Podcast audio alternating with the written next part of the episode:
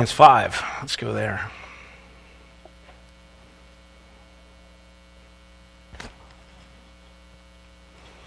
Growth groups, that's right. You did that, right?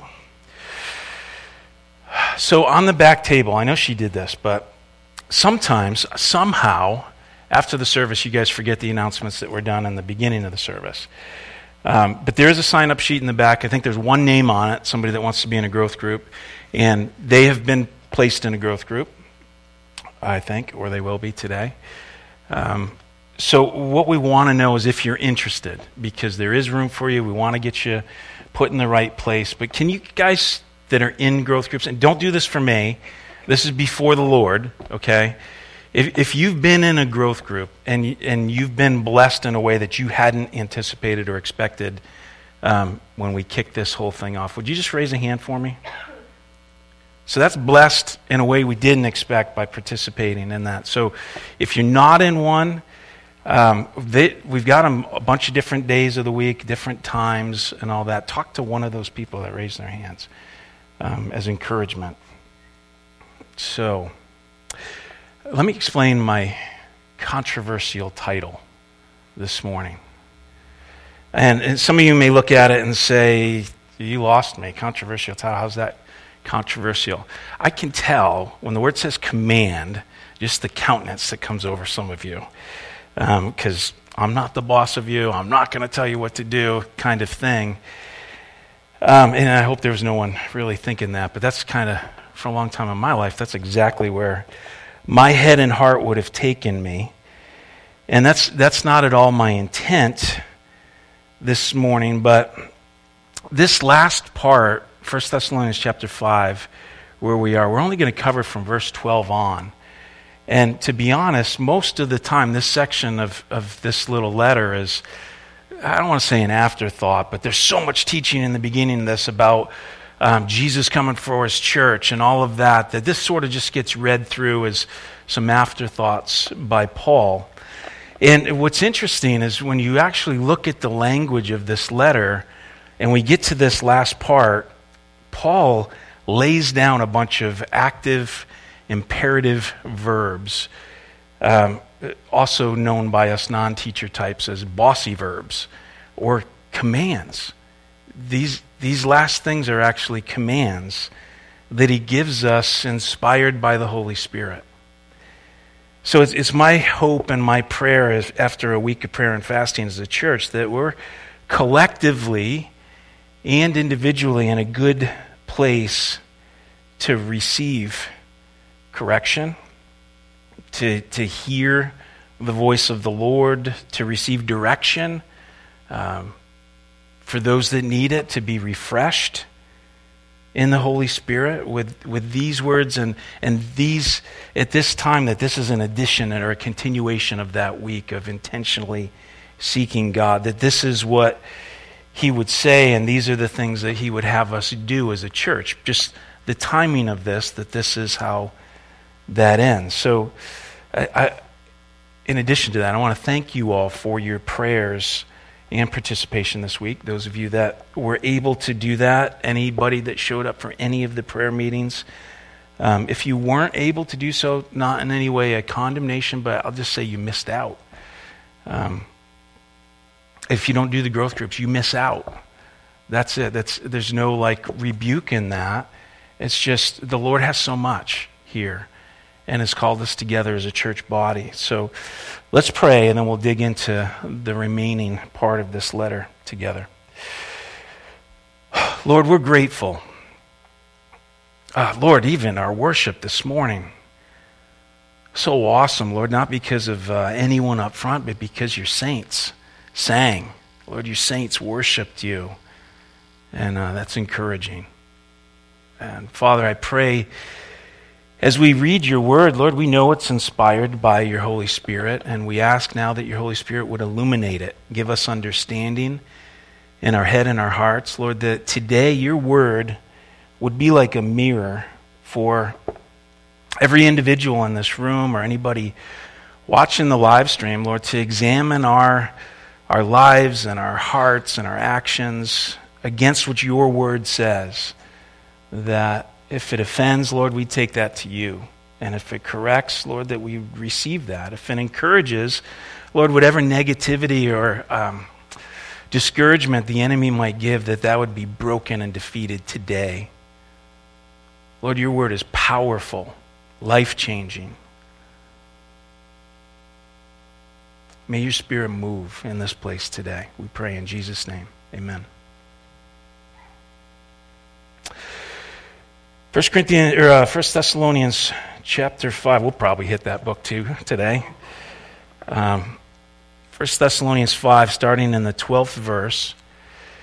He says, and, he, and we urge you, brethren, to recognize those who labor among you and are over you in the Lord and admonish you, and to esteem them very highly in love for their work's sake. Be at peace among yourselves. One of the reasons why we uh, ask you to bring your Bibles and ask you to follow along in our Bibles, and we pass out Bibles for those that don't have them, and we put them up on the screens, is so that you can see that it is actually the Word of God that's being read and taught and expounded upon.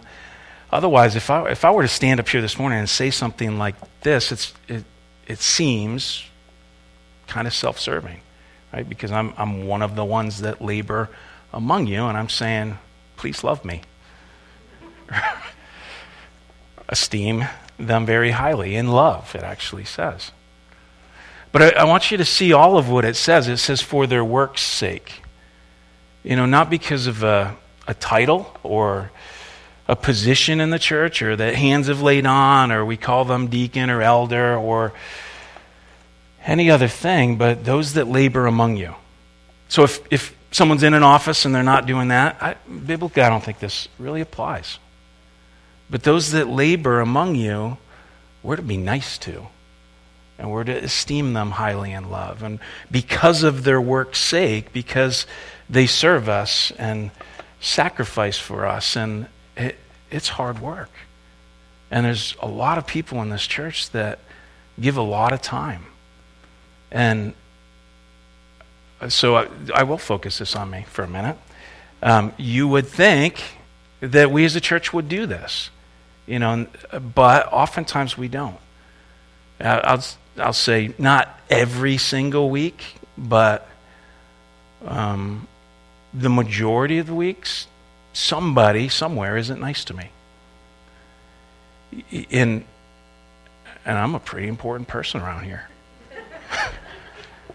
I say that because I know there's people that are doing this uh, for their work's sake in the cafe or in children's ministry. And if it happens to me, how much more so there? You know, lack of gratitude or an attitude or, or those types of things. That we take those things for granted as a church body. And uh, I'll just tell you what, pray this is the only conviction you get today. No, I'm just kidding. This is, this is light stuff. This is, it's been a heavy week that I'm so grateful for personally. But, but Paul begins this last, last section um, with some heavy things. Like I said, that, and personally, as I've read through this in the past, it has been kind of closing thoughts.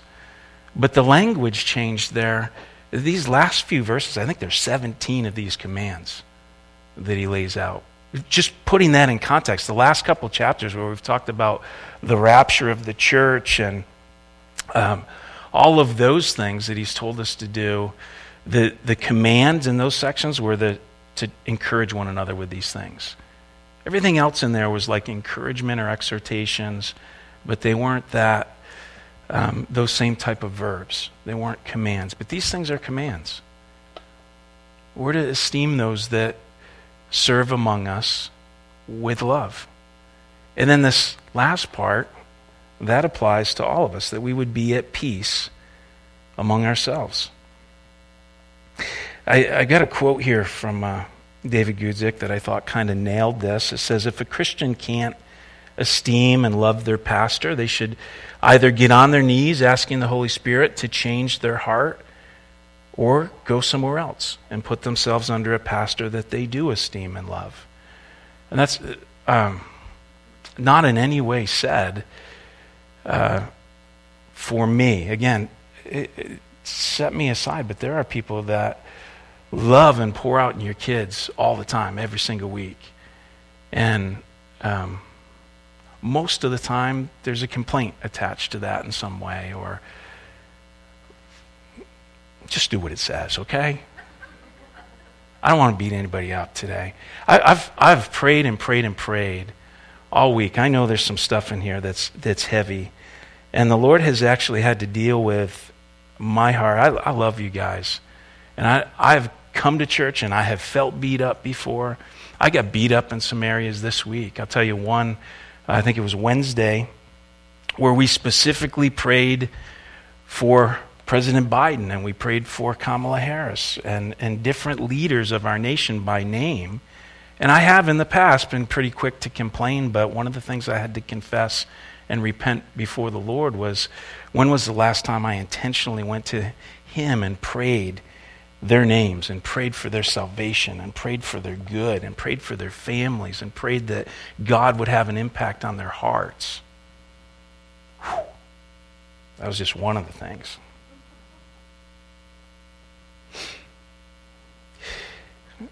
Verse 14, he says, Now we exhort you, brethren, warn those who are unruly, comfort the faint hearted, uphold the weak, and be patient with all. I would love to spend the rest of the service on this verse. Uh, I don't think the Lord will let me. But there's so much to see here. When we, when we go through, first thing I want you to see, I'll read it again. We exhort you, brethren. So that's intense encouragement. The language there is not actually a command, but he's saying, We exhort you, brethren, um, kind of like a big brother saying, Come along, do this, or, or your coach. And, and he says, Warn those who are unruly, comfort the faint hearted, uphold the weak. So when I look at this verse, I see three different categories of people. Right? And, and how often do we look at a group and we stereotype or we deal with everybody the same way or this is this is our response to this thing and paul's giving kind of last words here and he's saying don't do that the lord has created us all individually and unique and when we're dealing with people how we respond to people um, i read a passage this morning in prayer out of proverbs um, take heed to know the state of your herds, shepherds. You know, we're to know that you're different than you, and you're different than you, and, and how we respond. There are some in this room that are unruly. I don't want to point any fingers. Love this side over here. No. Unruly, unruly. So the background, the context, it's, it's actually like a military term. Um, I bring that up as an example because if you picture the military either twirling their, their rifles or marching in formation, everybody's marching in formation, and, and you got a drill sergeant or a commander calling out cadence to keep everybody in step, like our drummer, you know, boom, boom, boom, four beats, keeping everybody in step, and one guy's kind of doing the, the curly shuffle or something. Your attention is focused on that one that's unruly. Or we have one among us that everyone else here, all of our wonderful cafe workers that I esteem highly and love, when they go to make coffee back there, they, they turn on the coffee maker, they wait for it to say brew, they put the coffee in the thing, and they put an urn underneath. Well, Wednesday night, somebody thought they'd do it their own way and not put the thing underneath. So all the coffee, anybody have coffee Wednesday tonight? All over the counter, all over the floor. Again, I don't want to point any fingers. But that's that type of thing is being unruly. Everybody else is doing it this way. The expectation is that you would do it this way, but you're doing it your own way. You're not in step. You're not following along. And I don't mean we should all be, well, yeah, I do. followers, but followers of Jesus. But so that person, that unruly, that self willed, rather than under the Lord's will and direction, we're to warn them. That's our response.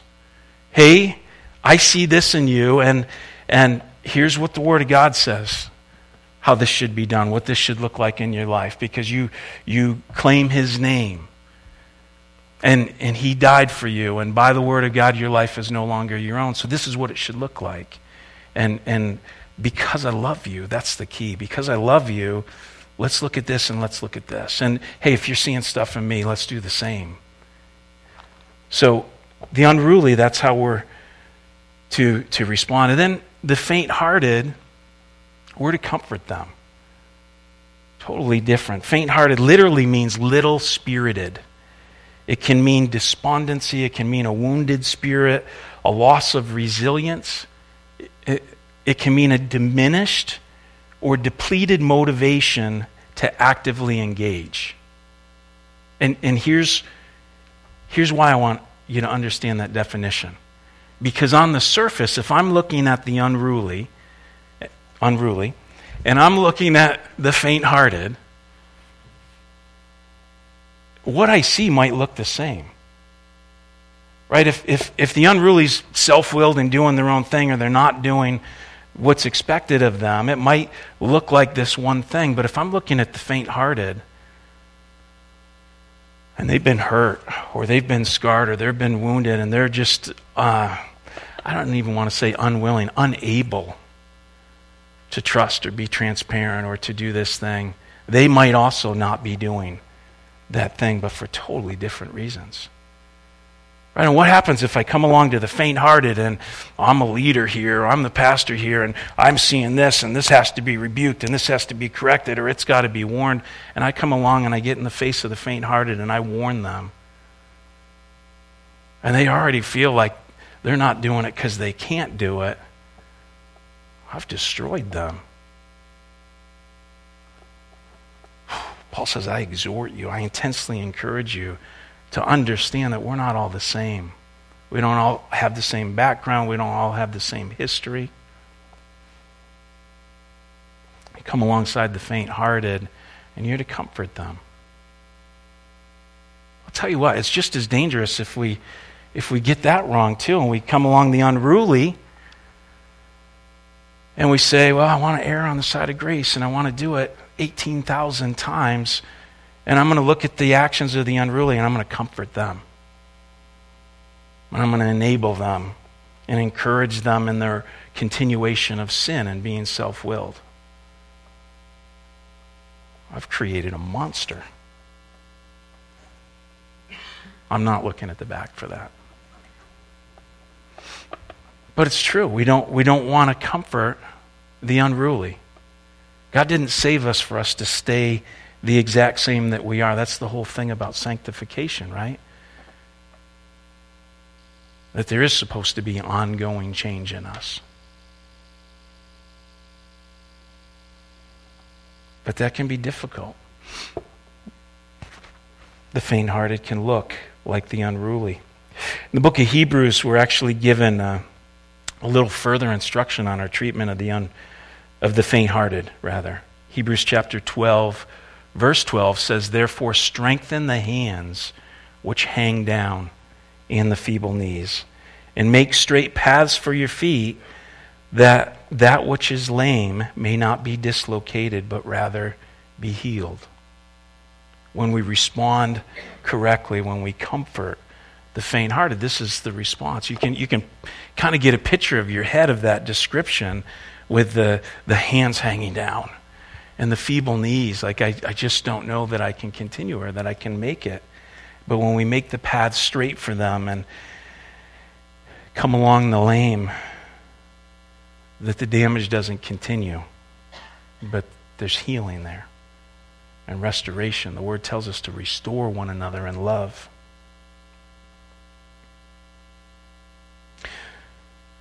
He goes on and he, he talks about the weak. The weak were to uphold the weak. What does that look like? That sounds different, doesn't it? Than comfort. We're, we're to uphold them. We're to carry them, commit to them, lift them up, actually remove the obstacles from their path Comforting is kind of easy. Warning. That's your Nate. Some, some of you, that just comes so natural. We want to be God's rebuker. But upholding the weak, that's, that's messy ministry. That's hard. That's being committed. That's long haul. That's, that's, uh, that's being committed and not being overcommitted. That's not, I'm, here to uphold all the weak because I can't do that. I mean, honestly, you look at the life of Jesus, and Jesus had 12 that he really came alongside. And he was Jesus. And he was single. And he didn't have kids. I'm not Jesus. I can't uphold even 12 of you. So it's, it's, it's being committed and it's not being overcommitted. It's, it's the Lord has identified this, and I, I want to lay my life down and come alongside you and carry you if I have to and, and clear out the obstacles and, and commit. Not just you do good for a couple weeks and I'm proud of you, so I'm going to move on, but I'm with you in this. That's upholding the weak. Jesus described the uh, failure of the Pharisees, the religious leaders in his time, to do this. They weren't doing that. In the Gospel of Matthew, chapter 23, this is what he says about the Pharisees, the religious leaders, and, and they make Matthew 23 4. Can we hit the next one? For they bind heavy burdens, hard to bear Lay them on men's shoulders, but they themselves will not move them with one of their fingers. Paul commands us not to do that. We're to uphold the weak. And then the final command in that verse again, this too is a command be patient with all. So there's your universality or whatever, how we treat everybody. Identify where people are at, and that takes discernment, not your smart head. But it takes asking the Lord to show me is this self willed? Is this unruly? Is this faint hearted? Are they, are they weak? But regardless of all of those, we're to be patient with everyone. It's a command to our church. It's a, it's a command in your marriage. It's a command in your parenting.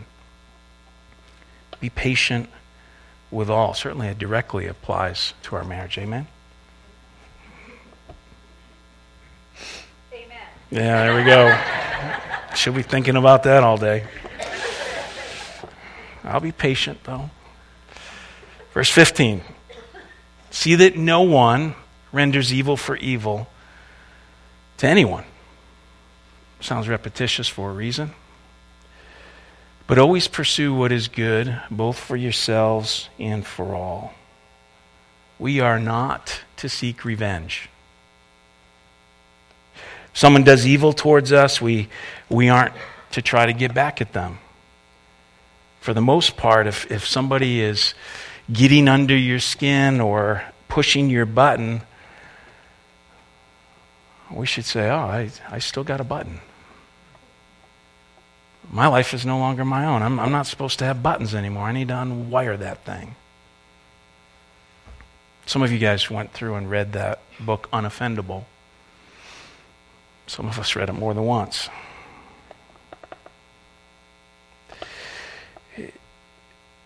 If we're Christians, the, the Lord actually gives us in the Word a course of action in Matthew chapter 18 when people sin against us, how we're to respond by that or to that. But nowhere in there is rendering evil for evil. Nowhere in there is uh, being offended. It's, it's just dealing with it.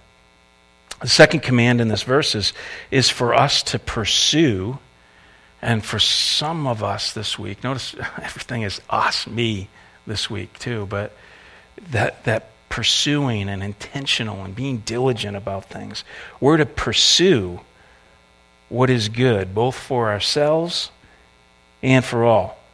Jesus put that a different way.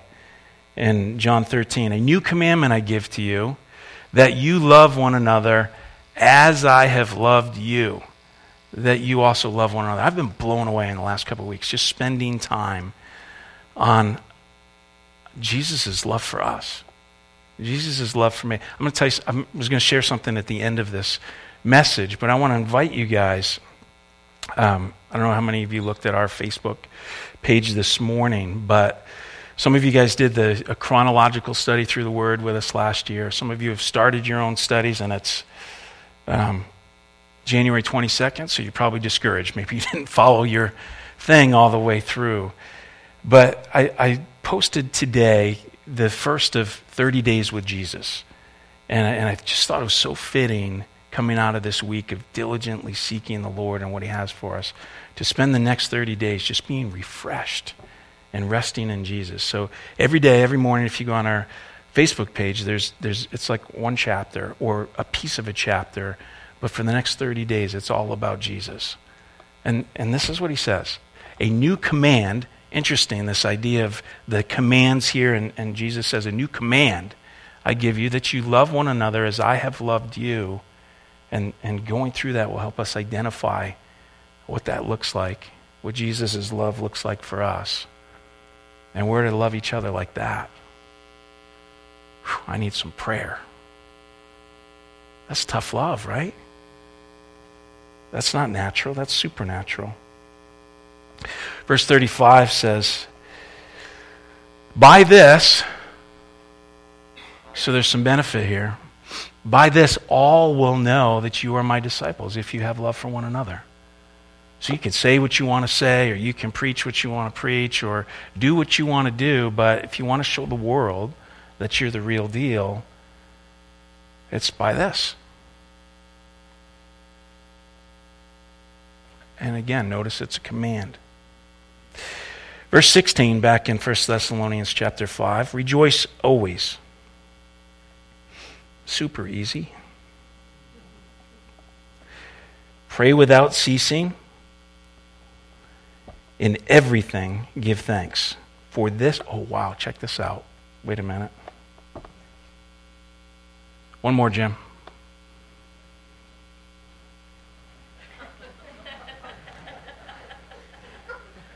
Unruly, faint hearted, weak.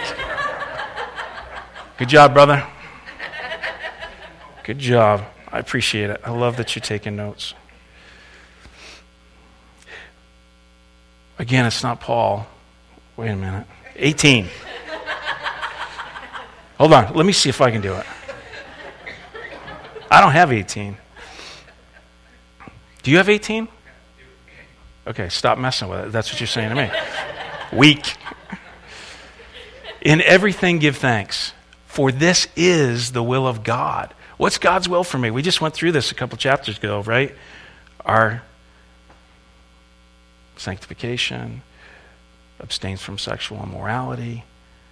And then it says this Rejoice always, pray without ceasing, in everything give thanks that this is the will of God in Christ Jesus for you. That's God's will for us. That means that as Christians, we are to be a joyful people, not uh, Eeyores. A joyful people. That's supposed to be a characteristic of our lives. I don't know if I can do it. It's a command from the Lord. That we would rejoice always. I was so blessed in prayer. I don't know who it was out in the lobby in the cafe area, but there was some joy going on, some laughter, some relationship. It was really cool. You guys are welcome to join us for prayer. But it, it, was a different thing, and it was, it was, we were blessed by hearing it. And that should be a characteristic of our lives, that we're joyful people. We're to rejoice always. We're to pray without ceasing, and in everything give thanks. Well, how in the world do you do that? Because I've been through some trials, I've been through some real tragedies in life. How do I give thanks for that? I've experienced things I, I can't give thanks for this particular thing, but I can give thanks in it which is what it actually says. I've got a history with the Lord now. And I can look back on my life and see his faithfulness. And I can look back on times when I didn't understand at all, and my response was to actually rebel and turn away and run from him because I was angry or I was hurt or these things. But now I can see there was a reason in that that I didn't get. There was purpose in that, actually for my good. Even though I didn't understand it, there's still things that I don't understand. Let me let you in on a secret. The key to it is right there, the middle verse. Pray without ceasing. That affects our ability to rejoice and to give thanks. If we pray without ceasing, and you, if, if you're going to do that, you can't do it the Sunday school way, head bowed, hands folded. But it's this idea of being in a continual conversation with God throughout our day. I think some of you may have experienced that for the very first time this past week as, as you went to grab your phone if you were doing a media fast, or, or your belly rumbled a little if you were doing a food fast, and that made you aware. And you prayed and you sought God continuously without ceasing throughout the week. And how powerful that is, how much it changes us in our, in our whole day, in our interaction with people. That's how we can rejoice always. Lord, I'm having a hard time rejoicing in this, but actually telling him that, talking to him about that. And he'll fix that. Lord, I don't get this, but I trust you. And I thank you that I can cry out to you in this, in this pain, in this problem, in this turmoil. So I thank you for that. I don't get how this is going to help me. I don't get how this is, is, is for my good. All of that's okay to cry out to the Lord. Does he want us to do that? Verse 18. That's his will for us. That we would do these things. It's the will of God in Christ Jesus for you. For all of us. Then this, verse 19. Do not quench the Spirit.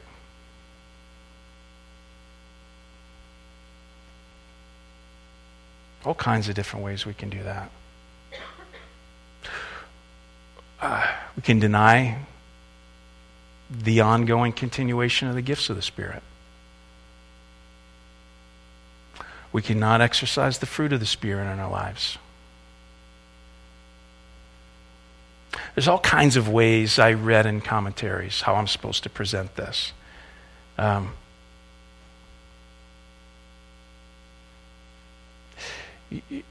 before Jesus ascended, he said, I'm, I'm going to send you a helper, an advocate, comforter.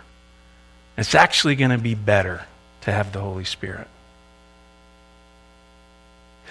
We've read and, and gone through Corinthians. We know that the Holy Spirit gives gifts to each one of us as the Holy Spirit wills. He decides, not us. And, and those are all to be used for the benefit of the body and all that. So we can quench it by doing none of that. But I'll tell you one way I, I see personally quenching the Spirit is living in the past. Interestingly enough, somebody mentioned it in prayer this morning. But living in the past and looking at our past wounds or past failures of church leaders or any of those things, or the verses before when God does something or allows something that we totally don't get, and we, we live back there instead of seeing what God wants to do today in our lives. And God wants for our future in our lives, and the men and women that He's called us to be in this, not just sanctification, purifying us, but what's He calling us to do How's He calling us to serve today? We met as leaders yesterday, and we went through the letters that we have of the churches in Revelation lukewarmness, leaving the first love, all that. And he tells us to go back to the things that we once did. It's not abracadabra, your heart's going to change.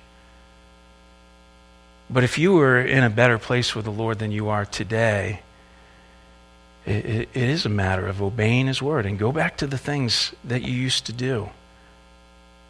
And, and your heart will obey eventually. But we're to go back and do those things. We can quench the spirit when we can focus on the hurt and the pain and the bitterness and, and all the excuses that we have. Some of them, I'm sorry I said excuses. For some, it's excuses. For some, it's valid reasons. There's scar tissue there. But we can quench what the Spirit wants to do today because of what happened yesterday. Instead of crying out to Him like it is His will and saying, hey, here's where I've been at. And Lord, I need to repent. And I need you to heal.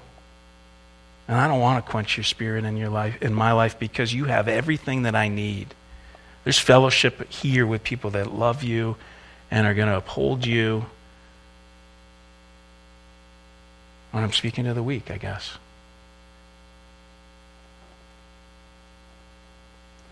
The command is do not quench the spirit. And I would start with the Lord, I don't even know how to not do this anymore. But will you help me?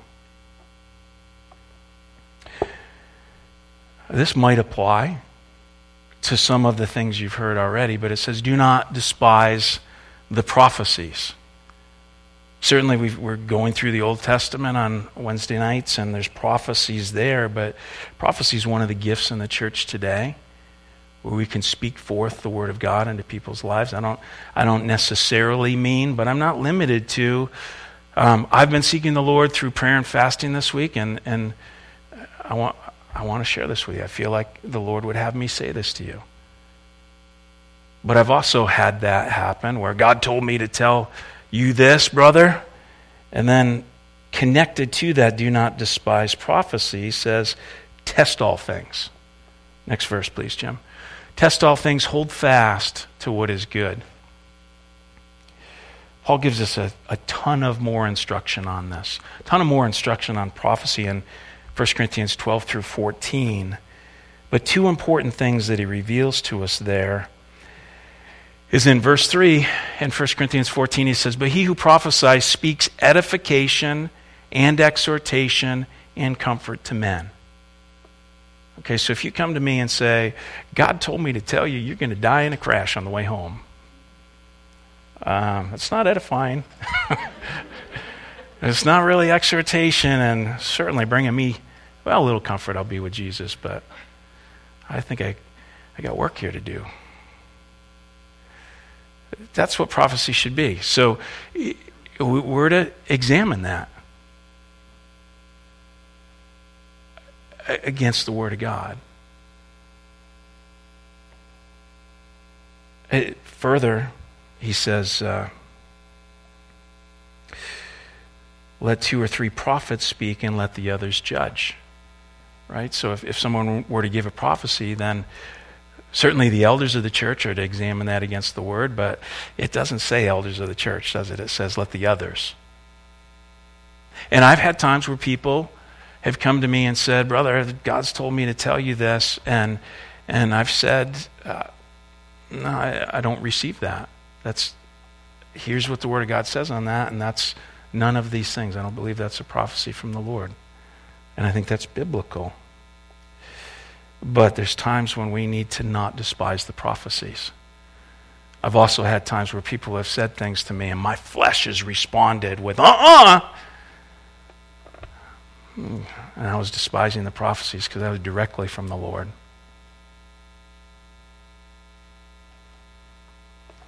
And I painfully received it sometimes, not always, but I should have. He goes on, if I've left anyone out. Uh, verse 22 Abstain from every form of evil. Gotcha. Got me. That's a command. Abstain from every form of evil. Not to get too technical on you. I, I, I wanted to I wanted to understand this. I'll just throw this picture up here because I, I think sometimes pastors read things and it's like, oh, here's an opportunity for me to do this or do that or hammer or have a soapbox. And, and I, I try to be um, faithful to the Lord and discern what the Word says and share what the Word says and not share what the Word doesn't say. But it, when you look at this passage, literally, it's outward appearance. That's what takes form, is what we can see. So, that which is seen, appearance as well. Paul says, Christian, you are to abstain from every form of evil and the appearance of evil. In fact, that's exactly, those of you that have the King James Bible, that's exactly how that's interpreted there. That you would abstain from the appearance of evil. So not only does it mean that as Christians we can't engage in evil, neither can we have the attitude of who cares what other people think. I know what I'm doing, regardless of how this looks like. So if I say, well, I, I like going to the bar because I like to shoot pool, or I like to sit at the bar with a rocks glass filled with apple juice because uh, I like to watch the Bruins there.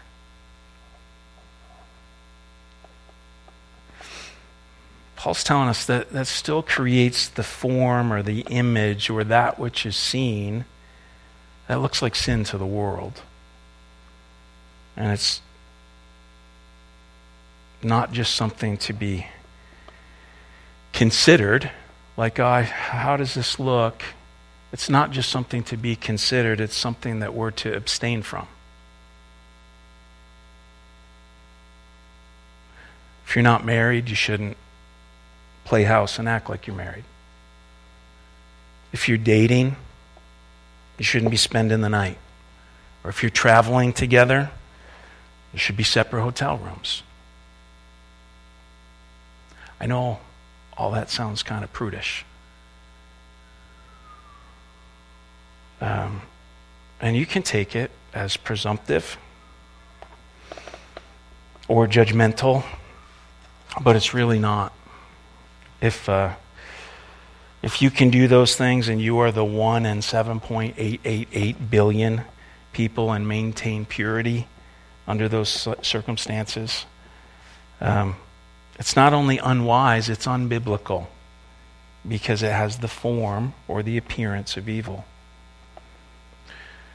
This should affect every area of, of my life, and this should affect every area of your life.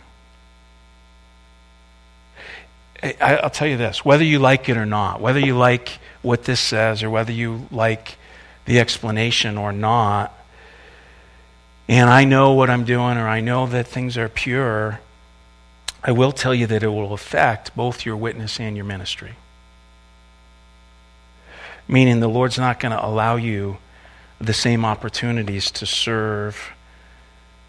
And, uh, and the church body needs everybody engaged, right? The word is clear that the church is like a body, and every part has to be doing their thing for it to, to function as it's supposed to do.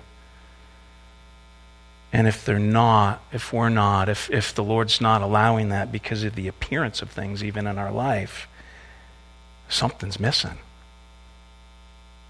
So uh, I'm not talking about a particular sin here, and I'm not talking about the appearance of a particular sin. Um, but, church, there's no sin that I can commit, or there's no sin that you can commit that doesn't, that only affects me or only affects you that doesn't affect the church body. And we need to consider that in light of this, that it's also the appearance of things. Verse 23 says, Now may the God of peace himself sanctify you completely, and may your whole spirit, soul, and body be preserved blameless at the coming of our Lord Jesus. Spirit, soul, and body. That's our Trinity, right? We're a body. The Word of God says that this is a tent that we live in. This, this that you see is, is not me, it's a tent. It's flesh. It'll turn to dust someday. But we have a spirit. And we have a soul, our, our consciousness. And those things are to be ruled and surrendered to the Lord, no longer driven by our flesh. Some of us were confronted with that this week. But may the God of peace himself sanctify you completely, and may your whole spirit, soul, and body be preserved blameless at the coming of our Lord Jesus. Remember, there's a difference, those of you that did your homework a few weeks ago, between justification and sanctification. Justification means that I've been justified before God, just as if I'd never sinned, saved by Christ. And sanctification is the process of Him making us clean, that continual work that He's doing. And if that sounds beyond your ability, like I, I just can't do this, it, it should. It should sound behind, beyond your ability because it says in verse 24, He who calls you is faithful, who will also do it. Jesus will do this in us if we don't quench the Spirit, if we allow this to happen, this work to continue. I love that. I was sharing with somebody this week, even our backslidings, the Word of God says that He will heal our backslidings. We don't have to wait till we're ready and then try really, really hard. And it's the same thing with this. He who calls you is faith, faithful, excuse me, who will also do it. Paul has full comprehension where he's at. Verse 25, brethren, pray for us. Pray for us in this.